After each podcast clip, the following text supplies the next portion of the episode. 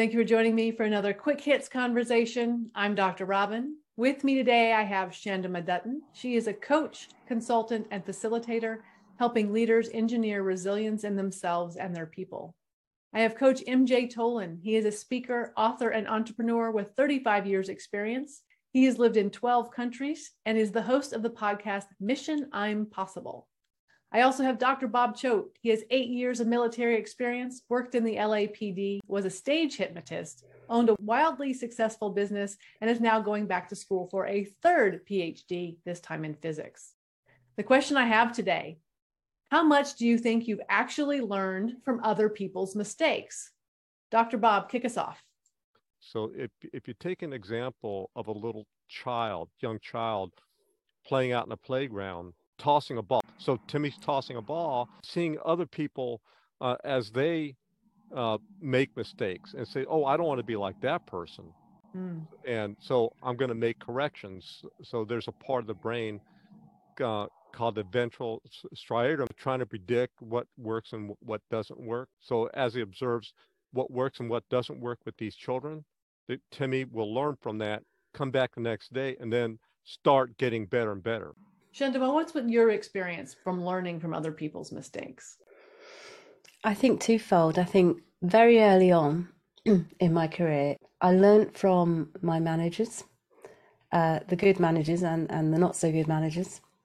And I learned really from the impact that I felt from their management style or their leadership style. What worked, what seemed to work, and how it landed with me.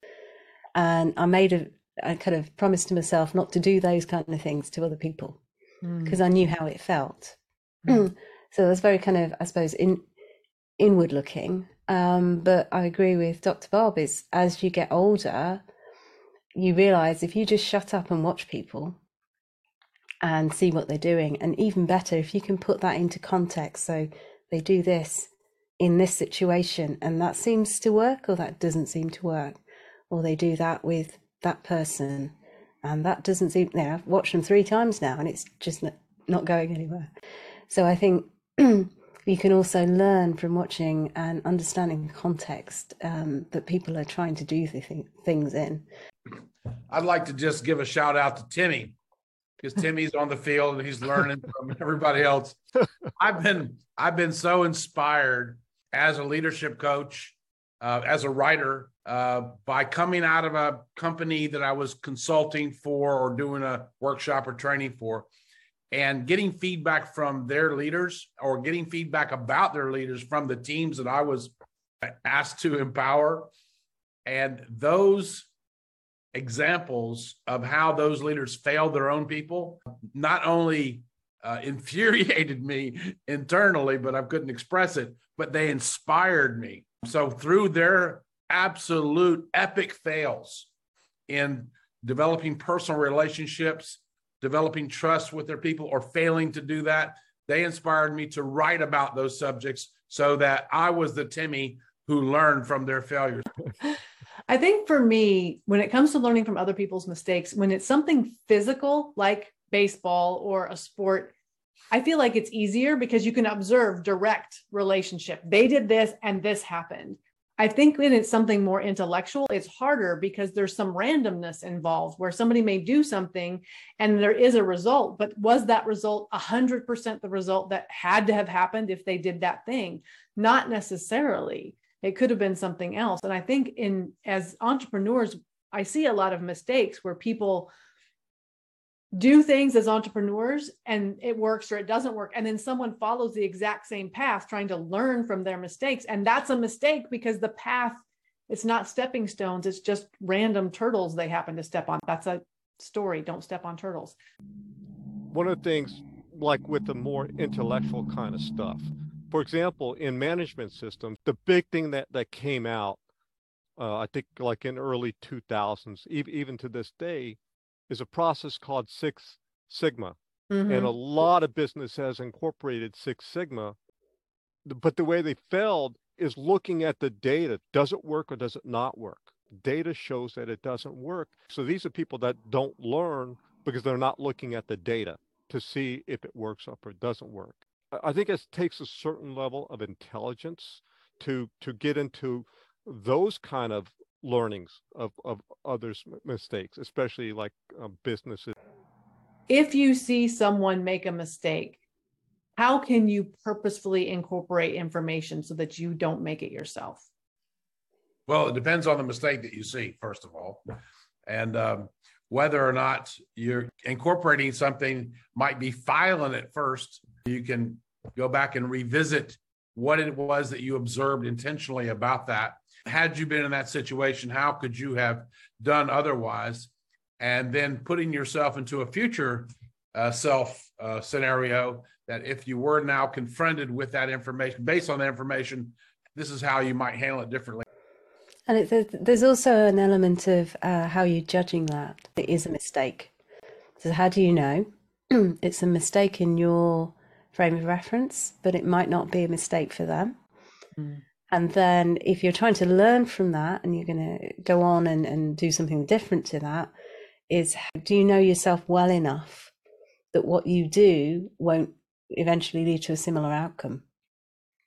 So that there's that's i think the randomness that's what i'm making up is the randomness you're talking about.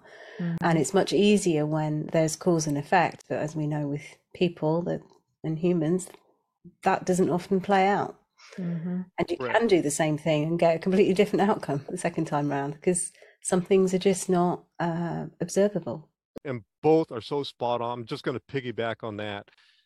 The way we try to predict something going into the future is that we tend to look at the past. So I'm observing in the present, but I'm looking back into the past in terms of, okay, this happened, this is a mistake for that. But we're, if we're trying to predict that it's going to go in the future, Ch- Chandima, you you were spot on on that. We don't know so there could be a lot of different things chaos and everything like that that, that can change it. it it makes it hard that that we can take something that we think we're we're going to correct and even based on data and then move it forward in, into the future then mm-hmm. something else shifts and then it it may become another mistake we think we're correcting for it but it may be even a small mistake or even a bigger mistake so that mm-hmm. that's very difficult in terms of that I read a book recently that talked about the past is like the trunk of the tree, where there's just one obvious answer because that's what actually happened. And the future is like the branches of the tree, where there's lots and lots of different options. And as we move from the past through the present and into the future, we start lopping off the branches of things that didn't happen. And we forget that they had to be part of the thought process when we were kind of moving through. And so I think it's easy to look at someone and say, oh, the trunk of their tree, that was a mistake, but we don't know all the branches that were there to begin with. And so we we think it was easier to have not made that mistake mm. than it actually was. Well, it's easier we, to look in the rearview mirror and see what's behind you, right? Mm-hmm. Uh, if I were on a board, a panel uh, advising a startup and they told me about a particular space they were going to, of course, one of the first things I'd want them to do is do a SWOT analysis, be able to see exactly who, who their competitors are and what they've done right and what they've done wrong. So, in that particular scenario, just like driving a car, you can learn from others and profit. I also think there's a there's a cause and effect thing. So you you've only seen one effect, maybe, mm-hmm. or you might not be seeing the full kind of effect as it plays out and so it's being aware that you're perhaps only seeing part of part of the result part of the outcome and really really understanding okay that might look like a mistake but what what else has happened maybe there weren't mistakes mm-hmm. and then you come to some choices about whether you carry on and take the consequences that come out of your actions knowing that some of them might not be you know positive or, or, desired. I think that learning from other people's mistakes requires a lot more data than most people gather. Like they don't really ask they just look at what happened and what they can see. And to your point Shanima, there's so much that you can't observe about a mistake that determines was it a mistake or was it not? And would it be the same outcome if i did the same thing?